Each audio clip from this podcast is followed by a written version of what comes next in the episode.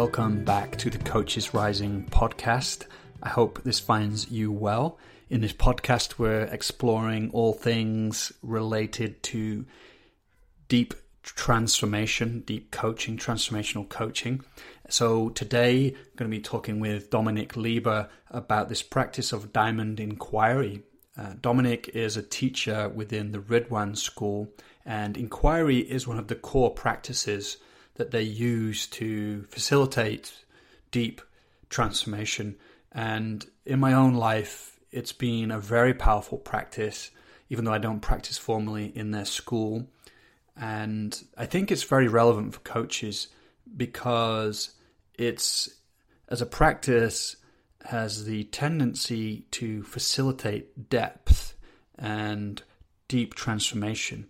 And I think that it's a mode of being with ourselves and our clients that perhaps we're not we're not used to, we're not skilled in this way. So we're going to talk today about what is this practice of diamond inquiry, how can we facilitate it, why do it, and where does it lead to? Uh, as I said, Dominic is a teacher in the in the Ridwan School. He is South African originally, and I think he lives in London now. And he's written this book, Diving in the Inner Ocean. So, oh yeah, and then we actually do an inquiry practice at the end of our conversation today. I think that begins to demonstrate what's possible with this practice uh, rather than just talking about it. So you can actually um, scroll to the end to hear us in a kind of short five to ten minute inquiry session together where he facilitates me. So, as usual, if you are not signed up to our mailing list and you're listening to this and you feel like you want to stay in the loop about the things that we create that aren't this podcast, you can head to coaches rising dot com and find the sign-up box there on the homepage.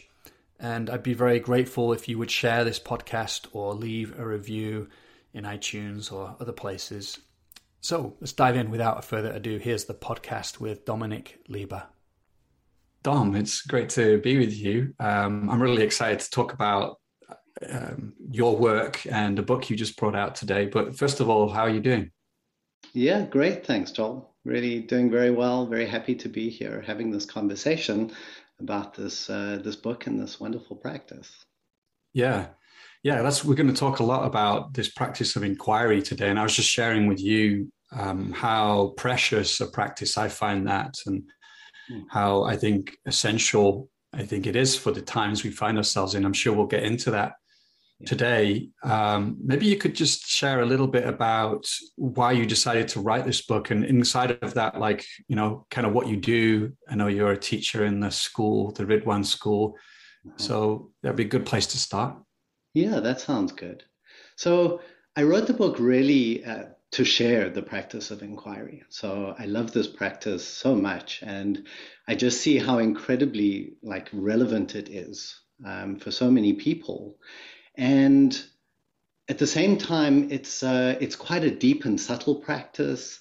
And there are, you know, there are a couple of, there are some books that have been written on it. A H Almas has written some wonderful books, like really definitive books on inquiry. But for many people, they're not accessible. They're not easy. They're not an easy place to start.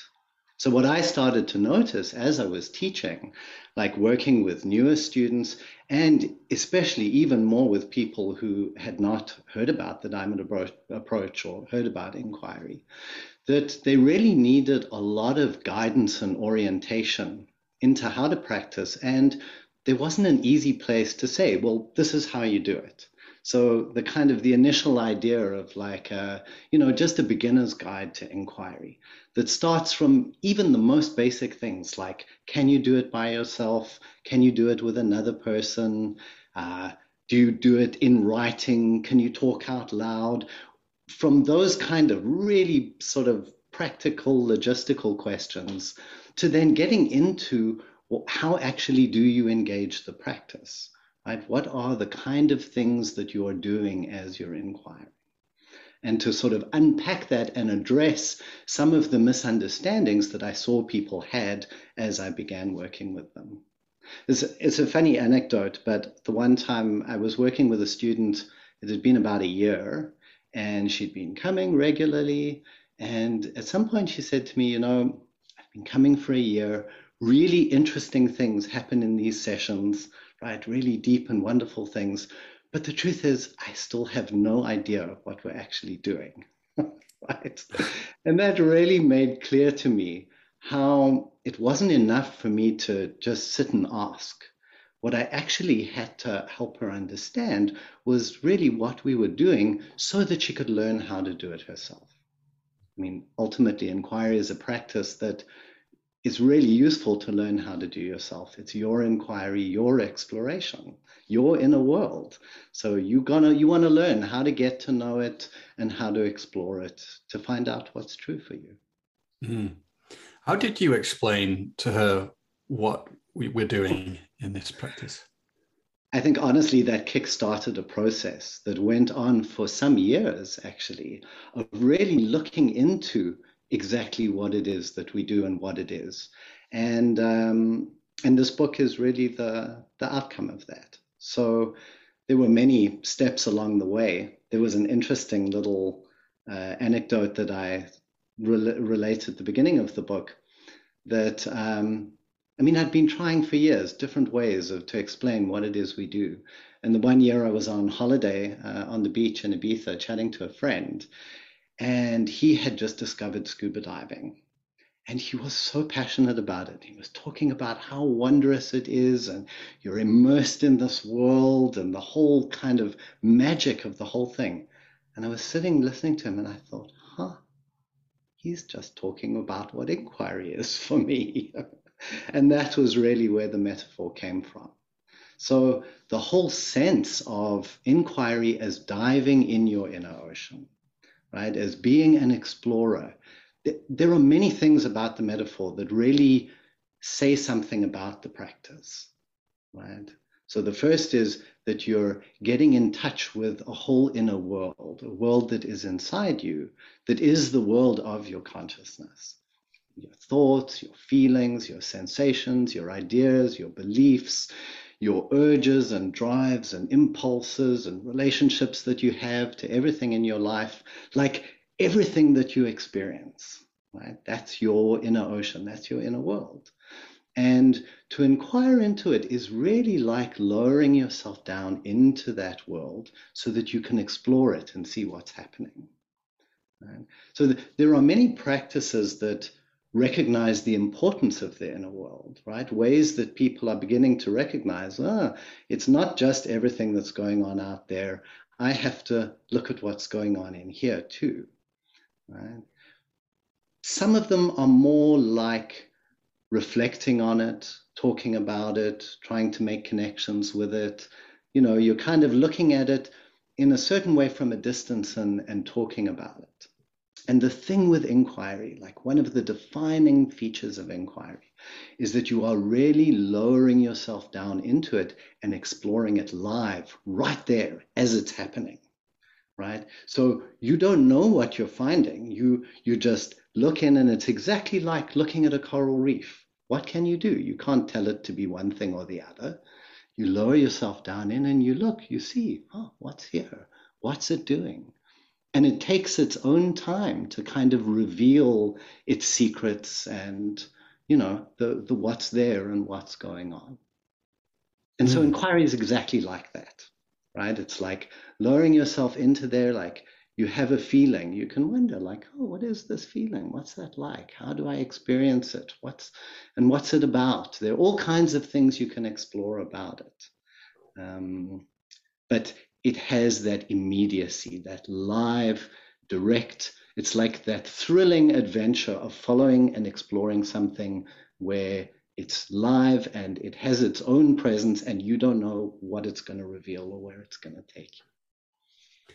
I, I, yeah, that's a beautiful way to kind of give us a sense of it. And I like the way you talk about like lowering yourself into your inner world, because maybe we could talk a little bit more about how it's different from something like um, just reflecting on your experience, because I, you know, I've had some experience of inquiry and I, I found it to be magical. You know, like I think that diving metaphor is very apt because there's a whole feel to it, you know, like it has this feel and, and the revelatory feel which I think is um, very important part of the practice, isn't it?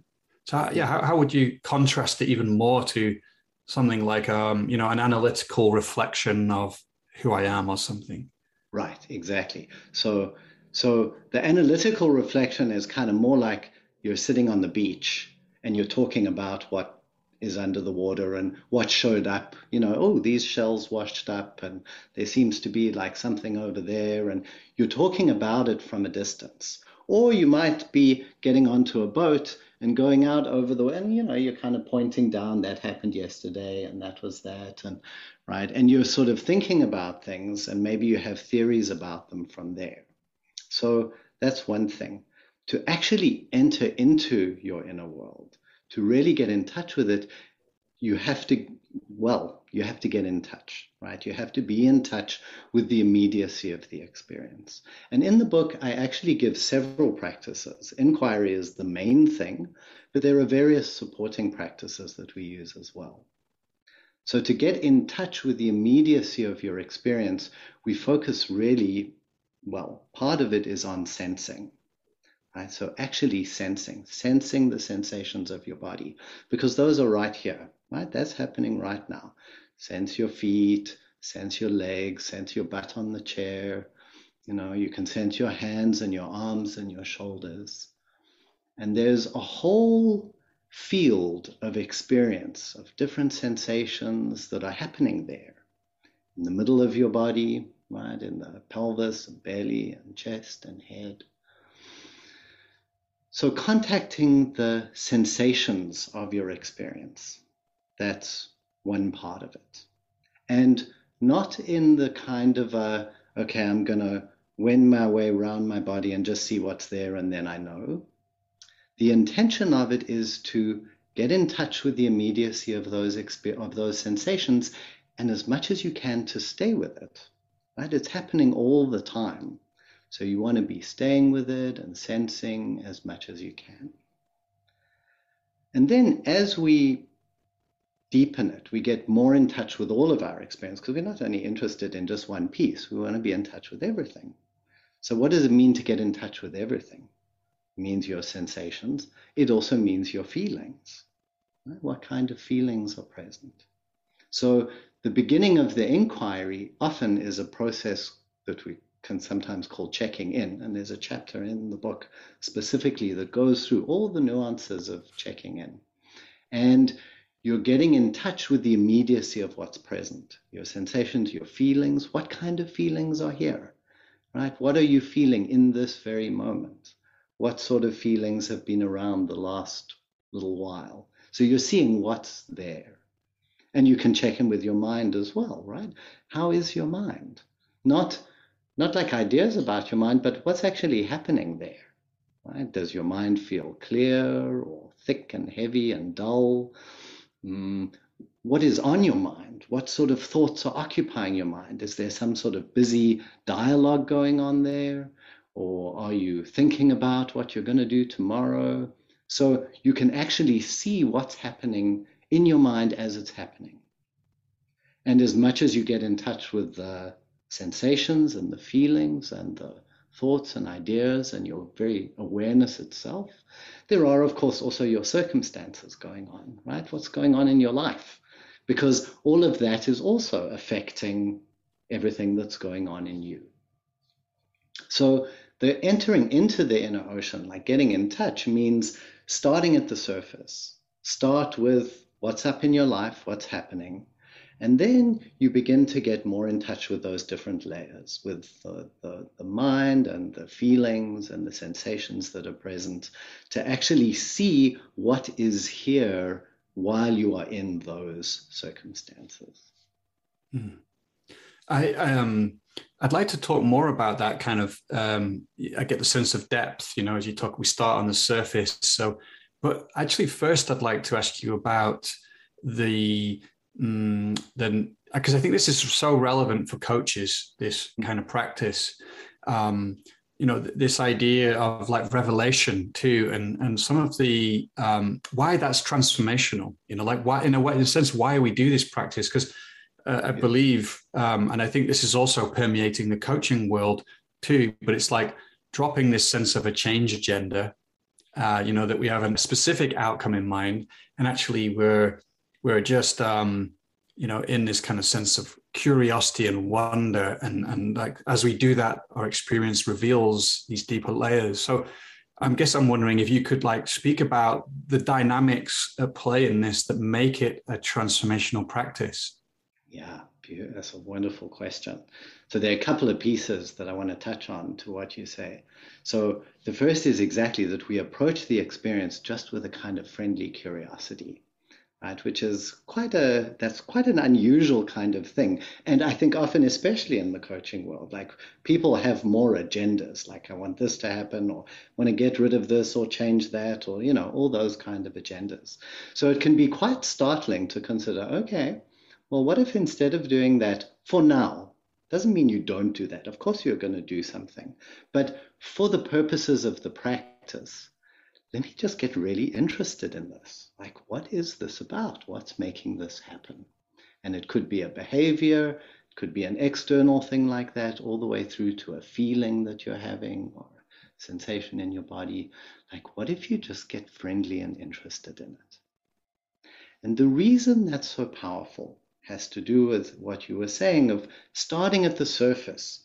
So what you see first is just the first glance. That's like the, the little fish jumping out the water, right?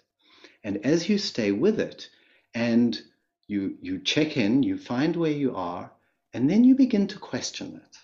So to inquire means to become aware of what's there in your inner world. But then it's not just like you you see it and, oh, that's there and that's there and that's there and that's the end of the story, right? No. So you see there's something there and then you get really curious about it. You want to find out about it.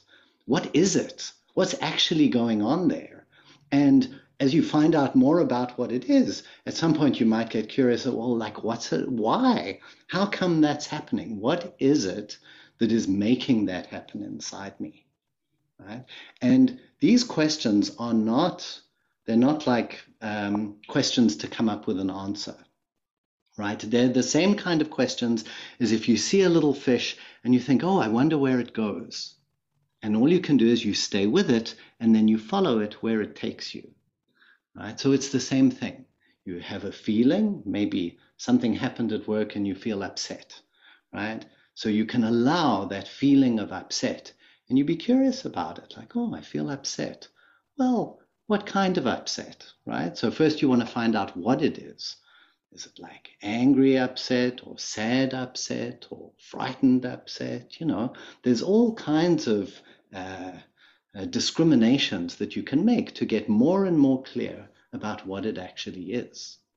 And then as you find out what it is, you might wonder, how come? Well, feel angry, well, like what's making me angry? So the point is that every experience has its intelligence. It's not random. It's happening for some reason that's going on in your inner world, interacting with your life. And in a way, rather than trying to change it or skip over it or make something happen to it or get rid of it or push it away, which are all ways of sort of leaving it fundamentally unchanged, what you want to do is you want to go into it, like all the way into it, to find out what it's about, right? And as you do that, as you approach it with that kind of interested, contemplating, curious, hanging out, the experience begins to reveal more. That's just how our consciousness works. That's how our psyche works. And then you can follow that, right? And, and discover more and more about it. Oh, I feel upset. And actually, I felt kind of hurt. And I felt hurt because I thought they didn't see what I was doing and how much effort I was putting in. Ah, so actually, I feel kind of unseen, right? So you get more precise about what it is that's going on and how come, right? And that diving can take you then, like every time you get to some understanding like that, right? So you were asking about the dynamics, right? Sorry mm. if this is a long answer. But then the dynamics mean, like as soon as you recognize that, oh, I'm feeling unseen, then that if you allow that to land, this is the other, the next part of the process, you allow that to land, that has an effect on you. You're like, ah, I feel unseen. Oh, wow. Like you might respond, again, you don't decide how you respond. You might respond with some sort of kindness. You feel, oh, wow, yeah, that's that's painful. I kind of feel tender for myself that I experienced this difficult feeling of being unseen. And that might help you then be with that situation and relax into it. And then the feeling of having to do something about it might relax a bit. And you begin to find, okay, I can, I can allow this, I can be with this, and then I can find out what I want to do next. Right? Mm-hmm. So it gives you more freedom. So the basic dynamics of the process are seeing where you are, finding out what it is and what's making it happen from the immediacy of the experience, and then you are affected by that. Both you and the experience are changed by your discovery. And you just keep doing that, right? It just kind of keeps happening, that mm-hmm. flow.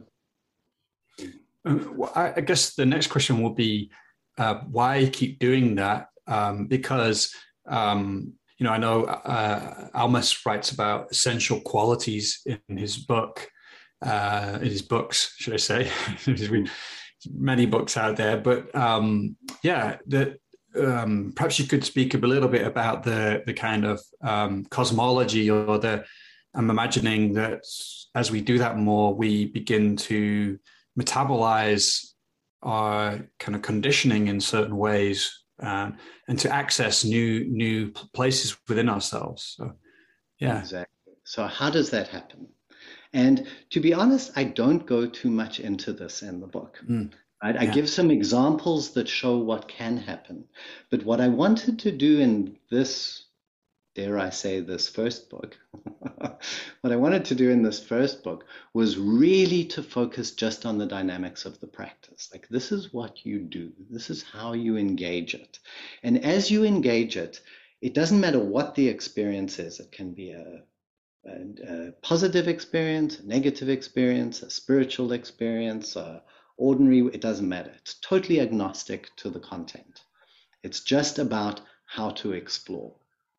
But the question you ask really is, well, you know, so why would you do that? What's so great about doing that, right? And I, I do talk a little about this. So what we see is that all the things that happen on the surface, right, are connected meaningfully to what's going on inside us, right? So, for example, every emotional reaction you have, anger, fear, frustration, boredom, sadness, the whole works, right? Anything, right? There's usually connected, it is connected with something also going on inside you. And when you actually explore that, when you stay with that reaction, explore it, you find your way, you start discovering all sorts of things. One of the things you discover, you start discovering young parts of yourself, right? You find that lurking in there are these, these memories, right? These feelings of being like a little kid that, say, wasn't seen or wasn't supported or wasn't loved. And it turns out that all these surface kind of personality patterns, what we just think of as normal personality patterns, if you think about it neurologically, they kind of, they're the most recent things that develop, and they all sit on top of our deep conditioning, right? The things that really, through which our personality developed. And those, that history, that whole development pattern, you know, that has the whole experience of being little, right? That shapes and patterns all the ways that what's real in us can come forward. So our strength, our kindness, our love, our passion, our determination, our uh, intelligence, our openness, our curiosity, these are all wonderful human capacities, right? And everybody wants to be living these things, you know, in their lives as much as they can. Value and meaningfulness, and you know, how many coaching courses are oriented towards finding different parts of those, your passion or your meaningful work or your gift to the world, or everybody wants these things, right? But you have to, in a certain way, as you begin to recognize, as you feel them within yourself, what's making you go after that and at some point you begin to get to these yang places and you begin to see that a lot of the personality patterns are coming out of reactions to feeling the loss of many of those things, right? To feeling like you don't actually have the strength. I mean, what makes you have to wake up every morning and repeat your affirmation, I'm strong, right? You do that because somewhere in there, you don't feel strong. You actually feel weak. In inquiry, what we want to do is we just want to go there. Like, okay, so if I feel weak, let me find out about that. Let me find out about that feeling of weakness and go all the way into it. Not try and change it, not try and fix it. Go all the way into it and find out what it is. And what we see time and again is that as you do that, it takes you from the surface, from the way it's showing up in your life, into your normal sort of feelings and thoughts and sensations, and then deeper into your conditioning and deeper into those crevasses and chasms in the seabed where it feels like something is lost and missing. And it turns out that if you just carry on exploring through those, you find your way back to the very thing that you were looking for. Only this time, it's not caught up. It's not entangled with the history of being a little kid, because that's really what happened. The history of that young part is what obscures and hides what is basically an inherent natural capacity. So if it's inherent, we don't have to try and make it, right? The, the, the ultimate way to resolve it is just to find out what's in the way, what's the thing that's stopping it. And as we penetrate and understand that, the thing just begins to arise naturally. Yeah, that, that's been my experience of like connecting to a quality like strength, for example, where um, it's not a compensation. Suddenly it's like, I am strength, like mm. I'm, and I'm speaking as strength, you know, I'm, I'm, my knowing and my action arises out of that strength rather than, you know, um, a sort of, uh, you know, compensation that was there previously, trying to be strong in order to to be enough or something. And um, it's like a very different mode of um, uh, moving from and acting from in the world, you know, like there's a sense of um, intelligence to it or um, power even that was not in that compensatory conditioning. So yeah, I just wanted to highlight that because I think, you know, these essential quality or these, these qualities you're talking about are, um, I imagine, in some sense, what we've been looking for all along. You know, we just Absolutely. didn't know that how to beautiful. find them. I mean, I'm really good. I'm very, it makes me very happy to hear you have that experience and you've recognized that. Right? So it's really, and the big thing about that discovery, and I talk about this right in the last chapter in the book, because it's sort of really build up to it. But at some point we come to the recognition, what shifts, what begins to shift is our recognition of what we actually are, right? And at the beginning for most people, you know, where we have ideas about what we are, we think we're that kind of person or that kind of person, but we're not in touch with the very immediate felt, I want to say present, like here-ness, the presence, we call it presence of what we are. People talk about presence. They have some idea of presence. Like you recognize when someone has a lot of presence, right? And you can feel it. You sense it. It's partly why the sensing is so important. The more we get in touch with the immediacy of what we're sensing, at some point we begin to reckon the present. We recognize the presence. And it really helps to have some like relatable examples here, because I think people, you know, they can sometimes read, for example, some of the Diamond Approach books and they think, oh, it just sounds like weird or esoteric, or I don't know what that's about. But you can just take some very ordinary language, some very ordinary things we talk about in the English language. So, for example, if somebody is happy, right, if they're happy, what do we often say? We might say they're lighthearted, right? We say they're lighthearted. And if they're down and depressed, we might say they're heavy-hearted. So did you ever wonder, like, how come? Why do we say that? What's that about? It's like a nice metaphor, a nice turn of phrase. It turns out that if you really sense your chest area, Right? If you actually pay attention to the sensations there, to your experience of your chest, when you're feeling like really happy or carefree or joyful or something like that, you might actually notice that you can sense something there, that it actually feels light. There can be a feeling of lightness, a feeling of something bubbling up, right? It can feel like it has a certain brightness. These are actually sensations that if you learn to pay attention to them, they're, they're really there to be felt. It's not just a metaphor. In a similar way, if somebody, like if you're really prepared for something, if you're feeling really on your game, right? You feel solid and grounded and rooted and like nothing's going to knock you off course. And if somebody is like not ready, we might say they're on shaky ground, right? They're, that's, these are common ways we speak.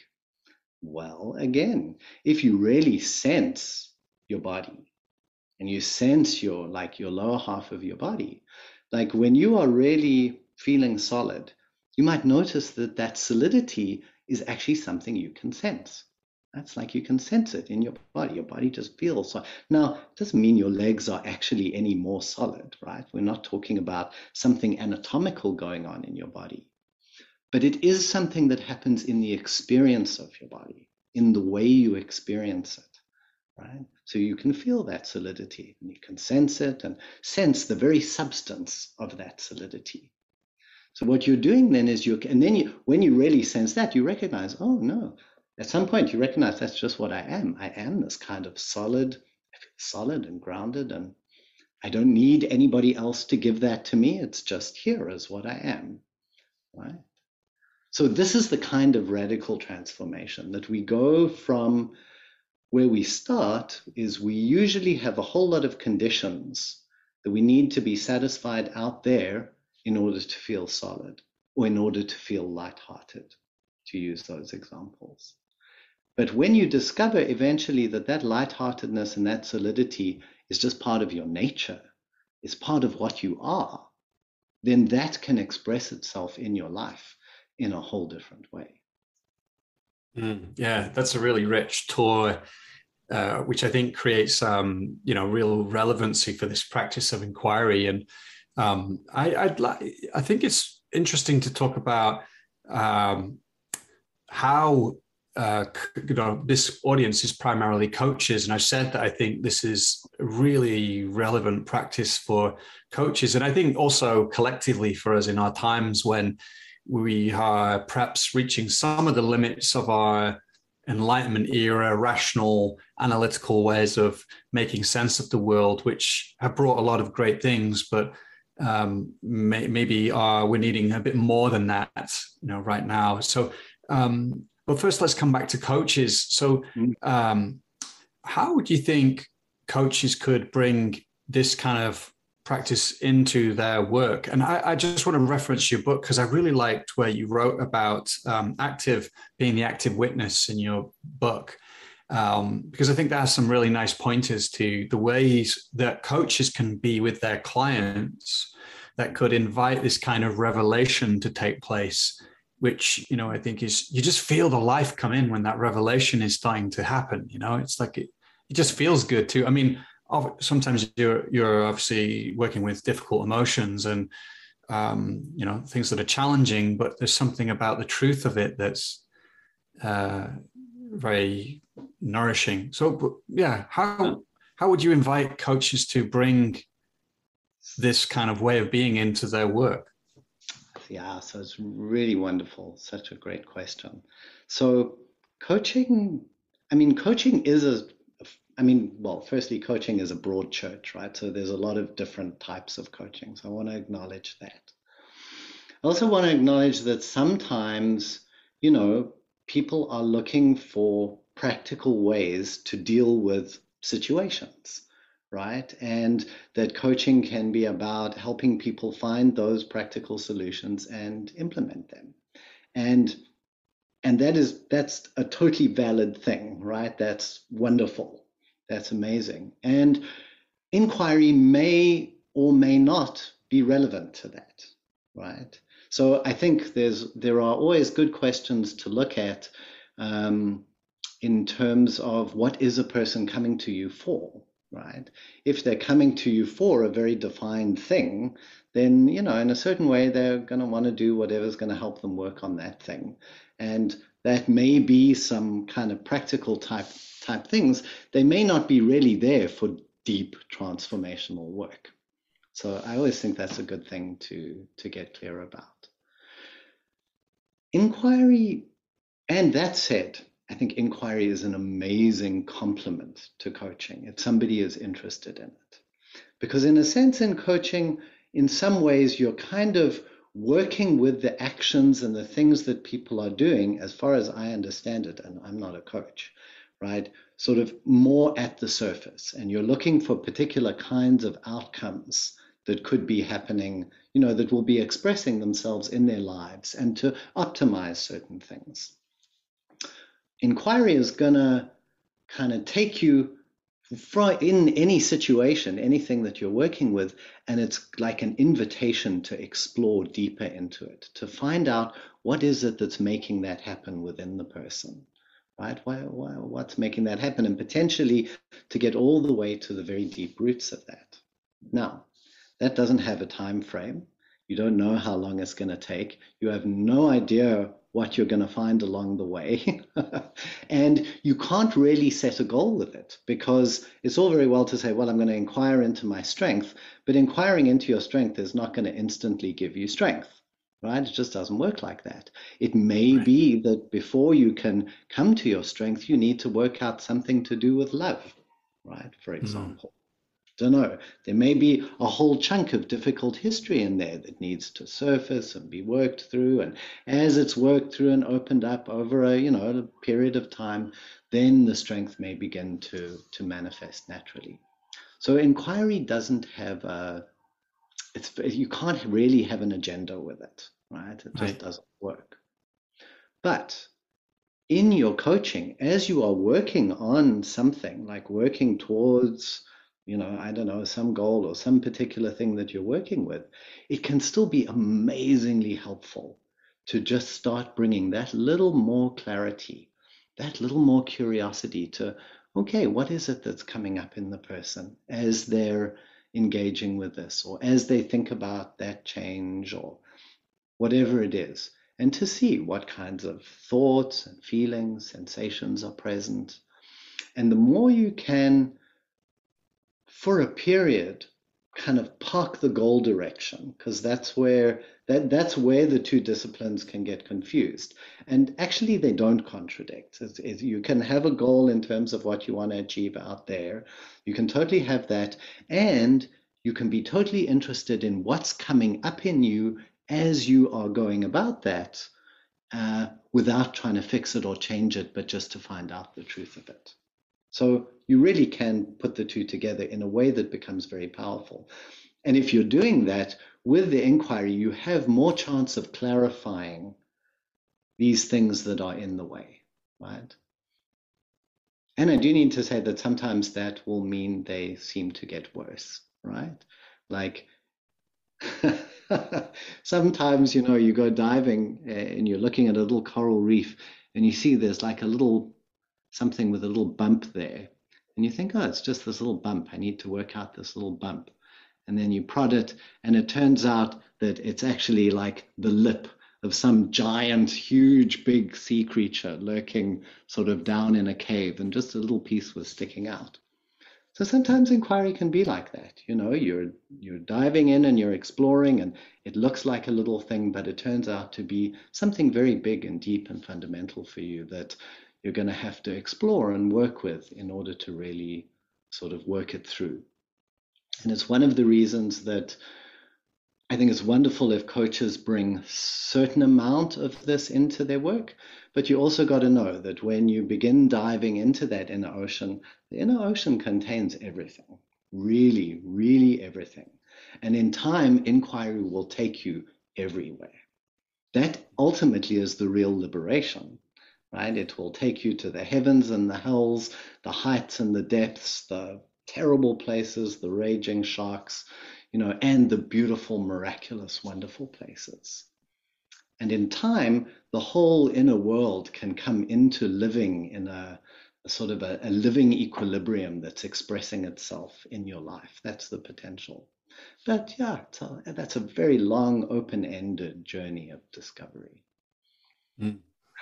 Yeah, yeah. And um, but this sense of, yeah, we can actually, as coaches, uh, bring some more of that quality of inquiry to our clients by the way that we are with our clients. And, um, you know, like, so, so one of the things I hear you saying is, if we're not trying to have a change agenda with our clients, you know, um, I, I see this becoming more and more of a thing in the field of coaching, you know, um, that, yeah, we're actually giving ourselves permission to sense with our clients together and yes. to see what is revealed as we relate around a particular topic.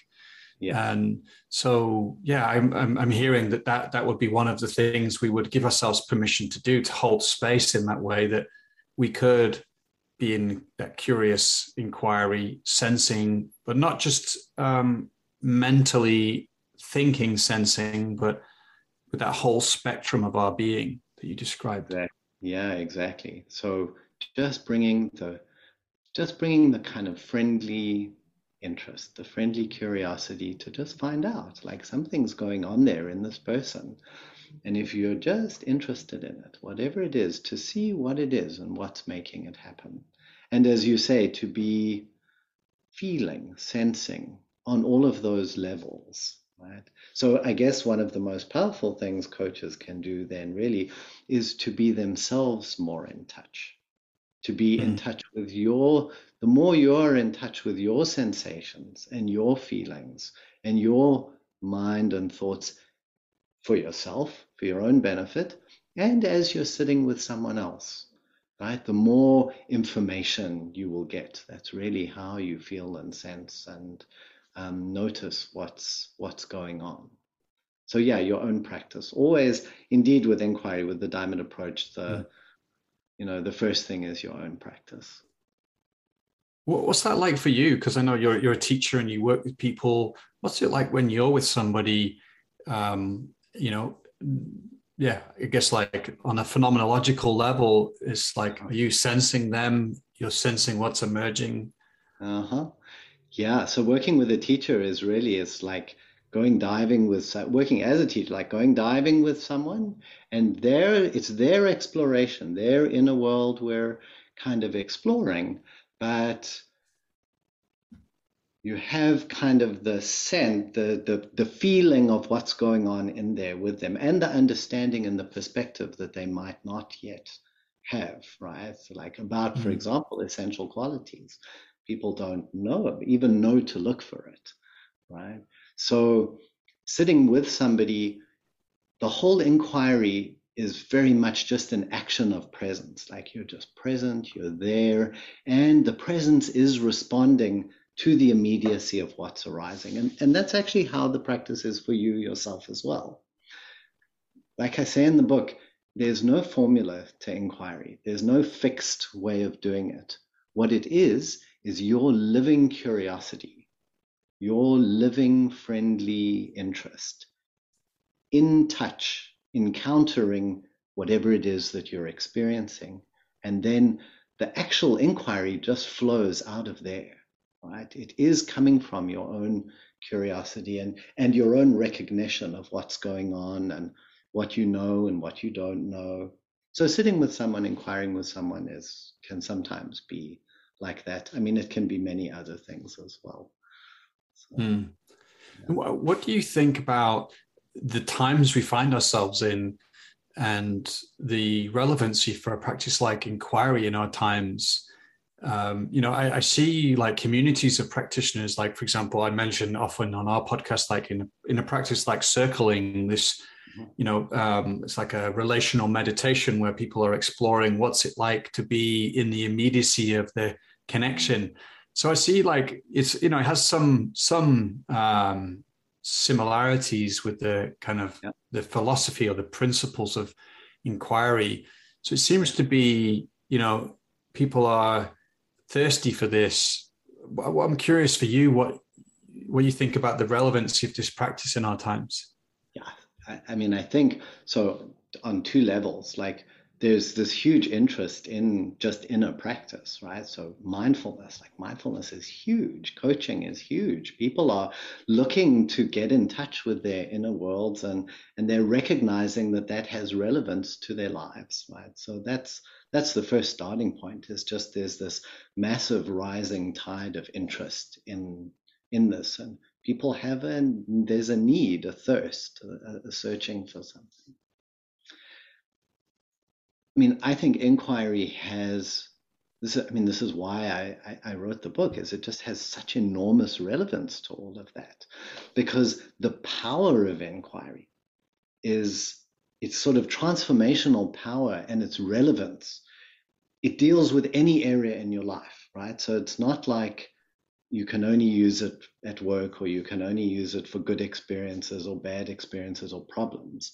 Inquiry is for everything. Anything you can inquire into to discover more of what's going on there. So that's that's one thing. Pause. Yeah. Well, actually, um, oh, yeah. yeah go, go ahead. Well, I, it, it, if you remember what you wanted to say, uh, just just butt in. But um, and it makes me think about the doing inquiry in groups. You know, like a kind of tapping into a collective intelligence around a topic, you know, um, uh, together. Uh, yeah. Right. Yeah. So it kind of takes me back to, so the thing about, so firstly, it's an expression of curiosity, which actually is just a natural human capacity, yeah. Right? So it's a, a way of just getting in touch, but it's just an exploring, but exploring our inner world, right? So just exploring ourselves. And at some point, people recognize that's interesting, and, and their curiosity comes in.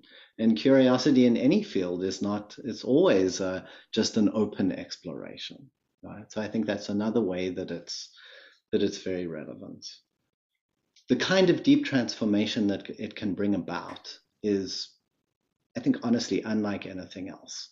It's, it can go so deep and be so liberating and help us discover capacities and qualities we never even imagined possible for a human being. So I think that makes it, that makes it very relevant. And if you think about like, and it just sort of fits in and complements all of these other practices so nicely, right? So uh, coaching, you're kind of working, say, more with what you're doing. But if you couple that with working on where you're coming from, right, what it is within you that's meeting that, then the two kind of resonate off each other and can become so much more powerful. And the same thing with my, with meditation, like awareness meditation. People are wanting that. They, it's like lowering yourself down into the inner ocean, and then just watching things go by. See your thoughts, feelings, and you learn to let them go, just, you know, watch them, be aware of them. And that's wonderful. That can be very freeing, that you aren't totally trapped by them. And when you add to that at another time, to actually go and say, well, what was that? What's making that happen? Right? And to really get down to the bottom of it, that is so much more transformational.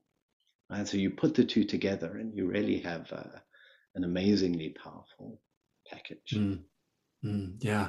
And I mean, I guess like uh, that question of that I started with, which, well, how do you write the book? But I, I guess like I'm wondering your vision, you know, what moves you in this world around the practice of inquiry?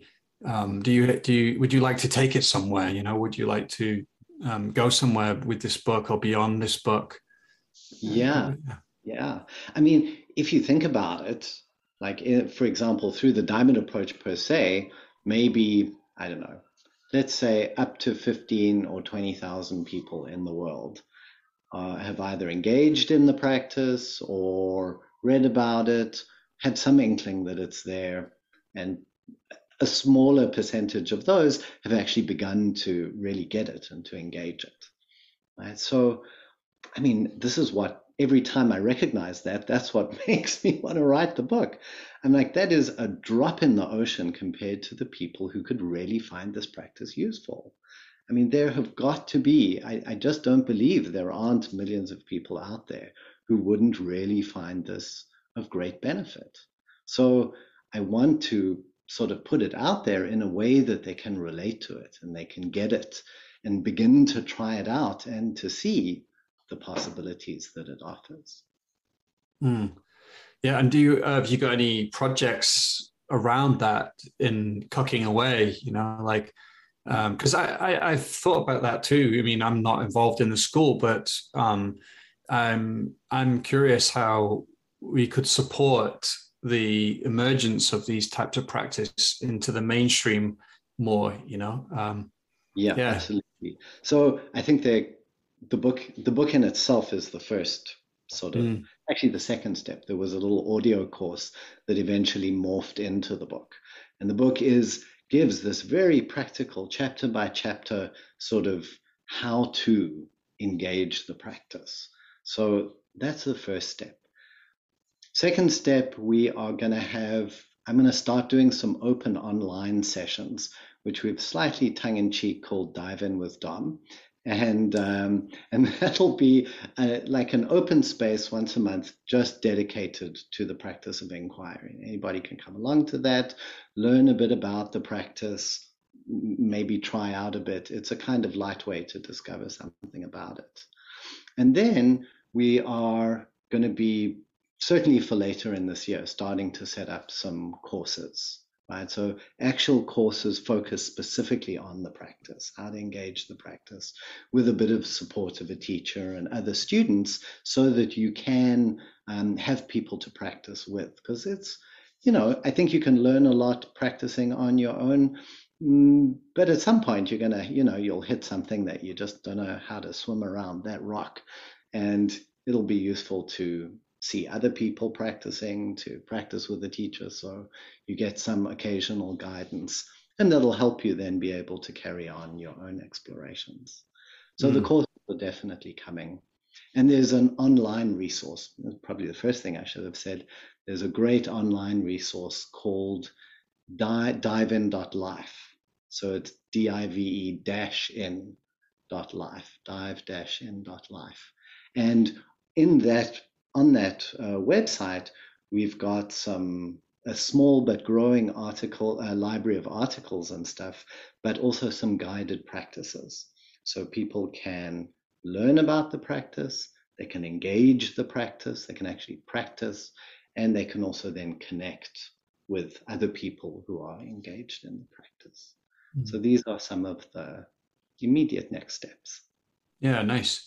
Um, that's great. That was, a, that was a question I had. Um, and I'm just wondering if there's anything we haven't touched upon in our conversation today that, uh-huh. you know, I think you think it's important we missed it out. Yeah. So there's a couple of things I would say just to share in terms of coaching, like some of the reservations I've, or the questions that I've seen coaches have as they begin to mm-hmm. engage in inquiry. So one of the things they sometimes have a question about is, well, I mean, if I'm just going to inquire into everything, uh, I'm never going to do anything, right? Surely I need to go and do something, right? Well, how can I just... And it's good to remember, as we were saying earlier, that of course you can go and do something about it. At the right time, you can, you know, you can work out an action you need to undertake. Certainly when you're having a strong emotional reaction about something, that definitely says that there is something going on inside you that needs some further clarification, right? So the inquiry gives you the possibility to begin exploring into that, to work a bit through that reaction. And of course, later on, you can still go and figure out what you need to do. But you might find the action that you need when you've worked through the the reaction is different than how it seemed at the beginning when we, you were like, oh, I've got to go and do whatever. So that's one thing I would say, that to understand that inquiry doesn't mean you never act, but it does mean that you, you want to dive into your experience and explore it until you're more clear on what's making, what, on what those impulses in you are. Right? That was, mm. that was one area. And the other one is I've noticed people like often struggle a bit at the beginning just with the friendly interest. Like some coaches, not everybody, but definitely some coaches are so used to the kind of action mode right? That to really take the time to just go, huh, so that's where I am, right? Like, that's what's happening here. Let me just give that a little room, take a breath, just kind of feel into it. Let myself feel it, recognize it, hang out with it, be curious, without an agenda. And that's a, uh, I want to put that out there as an invitation. So the part of them that feels like, oh God, I've got to fix something, or I've got to come up with, I've got to do something. You are challenging that at the beginning. And it can be very liberating to realize, mm. oh, let's take some space and be curious. And then we can get to the action. I think that's a brilliant invitation, actually. I, I'd, I'd like double down on that and say, like, it, I really, really recommend, you know, really want to invite coaches to to play with what you just suggested. Um, I've actually found my clients love it when I say to them, like, I don't know where we're going to go today. You know, I don't know, I don't know what's going to happen. And, uh, you know, we the, guaranteed, well, guaranteed, but nine times out of ten, if we were able to hold that kind of curious presence infused space, and their their experience reveals its depths or reveals itself, and they tune into something on a deeper level, they are deeply grateful for that, and that there's an inherent kind of wisdom in the the the action that might spring out of that, as opposed to what was there before. And actually, um, it's just having that confidence, you know, to, to say, like, I don't know where we're going to go today. Isn't that wonderful? You know, yeah. Because we're so, we're so addicted to um, solving problems, and, and, and for client, for coaches, I think we can get really attached to the identity of solving our clients' problems, being a good coach, yeah. n- you know, creating transformation. But we, it really emerges out of the intelligence of, of a kind of surrender, rather than is something that we can manufacture our way towards. A hundred percent, hundred percent right. A hundred percent. And I would say practice on yourself first. Yeah, yeah, yeah, yeah. Practice on yourself first. Like, I know it is wonderful to bring this to your clients, but for many people, I would say you want to get used to feeling like, when you know within yourself what it feels like to just be friendly and interested in yourself. Like, when you really begin to have a good sense of that, right, that will have such an impact, right? It's the same thing. You don't have to make yourself go and be friendly and interested in your clients. The more you feel and sense that part of you that is like that, and you feel the impact of it on you, it will actually just naturally start happening in other places. So, yeah. Yeah. Yeah. I don't think you can do it without doing it yourself first. I don't think yeah. you, you can't hold the space or have the right attitude if you've not, if you've not done that work yourself. Yeah. Yeah. Yeah. Um, yeah. I think that's good. I don't think, having a quick look, I jotted down some examples, but I think we covered a lot there. Yeah. How about you? Any sort of outstanding questions for you? Um, No, I th- I feel I feel good, you know, like, actually the, the thing that sits with me is, like, actually being able to share a, um, an example of an inquiry session, I think would be, uh, because I think the practice, you know, speaks for itself. And I, I want to be careful that I, um, you know, don't talk too much as um, somebody who's done a lot of inquiry practice within the school, um, because most of mine has been outside and, Mm. But um, anyway, I want to just say, I think that, um, yeah, that, that that's like something I'd love to, it's an idea that bubbles up. It's like showing people inquiry in, in action. Yeah. Uh-huh. You want to inquire now? Is that what you're asking? Well, um, yeah, we, we could. And um, we've got a few minutes left, so we could do, or we could, you know, we could uh, find a time, or, you know, um, or not, but uh-huh. I mean, there's two ways. There, there are like, there are examples in the books. I mean, of course I can give you an example of how the kind of thing unfolds, but it can be interesting just to see it sort of happening live. Like, you know, just checking out where you are. So, but yeah, no, maybe maybe it's a, maybe it's fair for me to just give an example and and also not just put you on the spot. Well, okay, look, why don't we do that? Why don't we dive in? Because I noticed when you asked me that question, um, now I was like, I felt some excitement. Yeah. And oh, did you? Um, yeah, yeah, and I, I saw, so I'm feeling um, a kind of increased vibrancy in my experience uh, as as we, you know, um, as we're connecting. Uh, like everything's just got a little bit more shiny, and there's a there's a nice feeling in my belly right now too, like of a kind of fullness. It feels round. Oh. Yeah. So as you feel that round fullness, you just kind of sense into that. Like, mm. uh, how does that affect you? What is, what is that?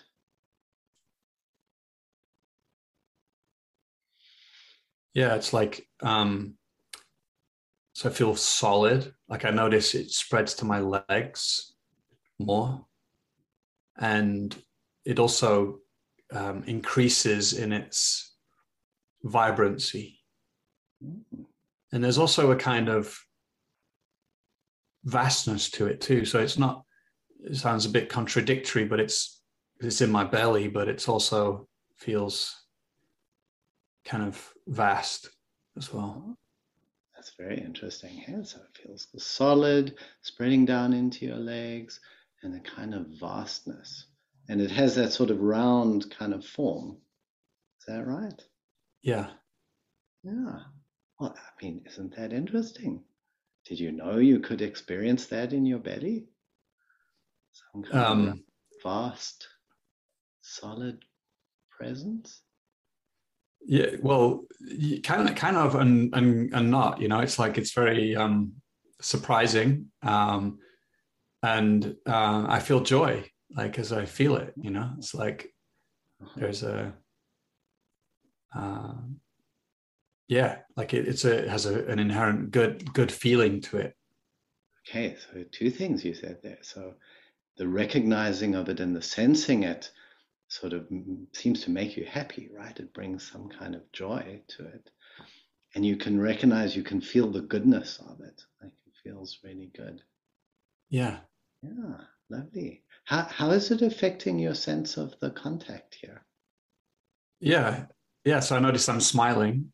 Um, or it feels like I'm smiling. I don't know. I'm, I'm smiling now for sure, but um, yeah, yeah. There's a um, there's a sense of in, more intimacy, mm-hmm. and um, sense of feeling seen, mm-hmm. you know, and and um, and gratitude as well. Yeah, so it brings gratitude. Yeah, so you can see how. Landing with it, recognizing the features of it, being affected by it, right? That's, there's the dance happening all, all the way there. Yeah. Yeah. Very sweet. Yeah. Yeah, thank you. Feels very good to be sitting with you here now. Yeah. Yeah, it's um, it's like an inner resource, you know? Like that's what it feels like. Right. So yeah. Yeah. So you think about that. You've got the, there's this inner resource, this kind of presence that you feel in this way. You said it feels vast. Say a little more about that. Mm. Um, yeah. So, um, well, first of all, I noticed I was a little bit less in touch with the vastness. Okay. Um, well, but yeah, it did change a little bit, but um, as I tune into my belly, it's still there. It's like a, um, like I said, it sounds paradoxical, but it's like, um, it's like the the feeling in my belly is bigger than my belly. It's like it's mm-hmm. it doesn't it's kind of dimensionless or something. It's. I thought I was going to ask, like, how big does vast. It feel? Yeah, yeah, it's kind of it's hard to say, um, and and. Um, Interestingly, as we say, it's like there's an intimacy in that vastness as well, uh, or a sensitivity or something, or a, uh-huh. uh, hang out, see, So there's a good, you can see it's intimacy, sensitivity. Is it both? Is it one, the other? It's, it's, um, it's, it's, it's like, um, this is where like the, it's really subtle or, um, it's, a, it's maybe both, but it's also, maybe there's another word which is more accurate. It's like, um, It's like a, ah, um, I want to say particularity, but it's it's almost like the opposite. So it's almost like it's two things at once. It's like yeah. there's um, non-locality to it, but but it's but it's uh, everywhere or something, or lo- or local, like ah, you know. So uh-huh. here, uh, everywhere, and here, or something like that. So paradoxical. Um, sounds quite abstract what I'm saying, but no, it seems there's a felt sense to it. Exactly. Yeah. That's that's actually what you're experiencing. It's not abstract in that sense. As right. Well. Yeah, yeah, you can feel that. So that's a beautiful example. You see, as we begin to unfold into something that we may be new or we're recognizing more clearly than we have before, we don't at first have the words, right? So, or you can just hang out with it, and you hang out with it, and it's like you say that, and that's not quite, and then it's that, and well, actually what feels closer, right? That's the whole exploration happening there. And you can feel like, ah, yes, that's when I get it. That's, that really says what it is, right? So that's yeah. what you're following in your inquiry is that, I mean, we call it truth, but uh, truth can have funny connotations, but it's your sense of what's real. It's the truth. It's like just if you were really just being honest and saying it as it is, that's what you would say. Yeah, totally. And and, and it's like as you articulate it, it it in you know that does something to it because it, right. it then um, increases or it, it flows more. You know, so there's something very beautiful about that process. Of reminds me of being on the retreat with Hamid where. Um, you know, the the kind of spiritual insight or wisdom that can arise as opposed to something like meditation yeah. where you're just sitting and, you know, it's also a powerful meditation, but this is like, you're actually like, I remember tuning into this self-luminous nature of reality, you know, but from seeing it, you know, yeah, and yeah. there's something about the, that insight that lands in a different way, you know, yeah. it's bringing in a kind of, um, almost like the mind, but not the mental mind. It's like a kind of and mind intelligence. Exactly. Uh, so it's your mind, your intelligence, your recognition of what's happening as it's happening, as you're in touch with it, experiencing it, articulating it and recognizing it and verbalizing it. And, and in time, that means kind of understanding it. Right? And that's what really allows the transformation to happen. So you contrasted it now with meditation. With meditation, you might just have noticed, okay, there's a sensation there, and you know, you notice it, and that's fine. You let it go. But a whole other thing happens when you begin, you go like, huh, well, what is it? Let me feel into it and actually begin to describe what it is that I'm feeling and to explore it. As you said, that brings that whole dynamic unfolding into the process. Mm. I'm going to ask one more yeah, question, please. Just to, yeah, just to kind of connect it back out. So, yeah, as you're sensing this, right? Somebody might wonder, well, okay, you're sensing all this. Okay, sounds interesting, but okay, but like, but odd, but never heard of anything like that. But okay, how does that feel relevant for, you know, for your life, or for even sitting here having this conversation? Right? What's the Mm. How is it to discover in this moment when you feel, oh, there's this resource, this vast, intimate, some kind of solid resource here? How does that seem relevant to you at this time? Very relevant in that um, it's actually almost like the opposite of how I've felt a lot this year. Um, it's been a very challenging year. And so Um, but this has um, a vibrancy and an energy and a kind of um, relational quality to it that um, feels like a resource as a father, you know, I'm a father to a young young daughter, and as a husband, and as a business partner, you know, so so it has a certain um, brilliance to it. Maybe that might be the word that that feels like um, is a, would be allowing me to contact others, to be with others, uh, from this place of kind of a f- brilliant fullness, right? Which would be different than meeting them from a place of feeling not this, feeling the absence, right? Yeah, yeah, right, yeah, yeah. yeah. So you, so that's, so it's just to point to, particularly for people who are more coaching oriented, that at some point the inquiry can sound very internally oriented, right? You're discovering something about what you are, but actually that recognition has vast implications for your life. You know, it really changes how you live and go about things, and that's what makes it so so relevant. It's not something that just happens in a vacuum. Yeah. Thanks, Dom. I'm really Beautiful. glad we we did this, and I just want to ask um, your website address again, so people can find out more about your work. Yes, yes. So, um, so the website is divein dot life, D I V E dash in I N dot life, divein dot life. So that's that's the website where all of the resources and everything will be. Great, great. Well, I just want to say thanks as well. Yeah, such a pleasure. It was really lovely sitting with you. Yeah. Yeah, and thank um, you for the invitation to share the book and share the practice. And, you know, the book, oh, something else I should say. The book is widely available. It's on Amazon or, you know, your favorite local bookseller or Shambhala. So it's, it's in a, there's the hard copy, it's ebook, and there's an Audible audiobook. So there's a whole range. And yeah, we just love people to discover this practice and let other people know about it. So I just mm. want to, yeah, put it out there and invite people to dive in, to dive in and discover the wondrous depths of what they are. Here we are. We're at the end of the podcast. Just a, a heads up again, if you're not on our mailing list and you want to stay in the loop about other things we create, then head to coaches rising dot com. Put your name in the sign-up box there. You'll also find some of our other offerings, our online trainings for coaches there.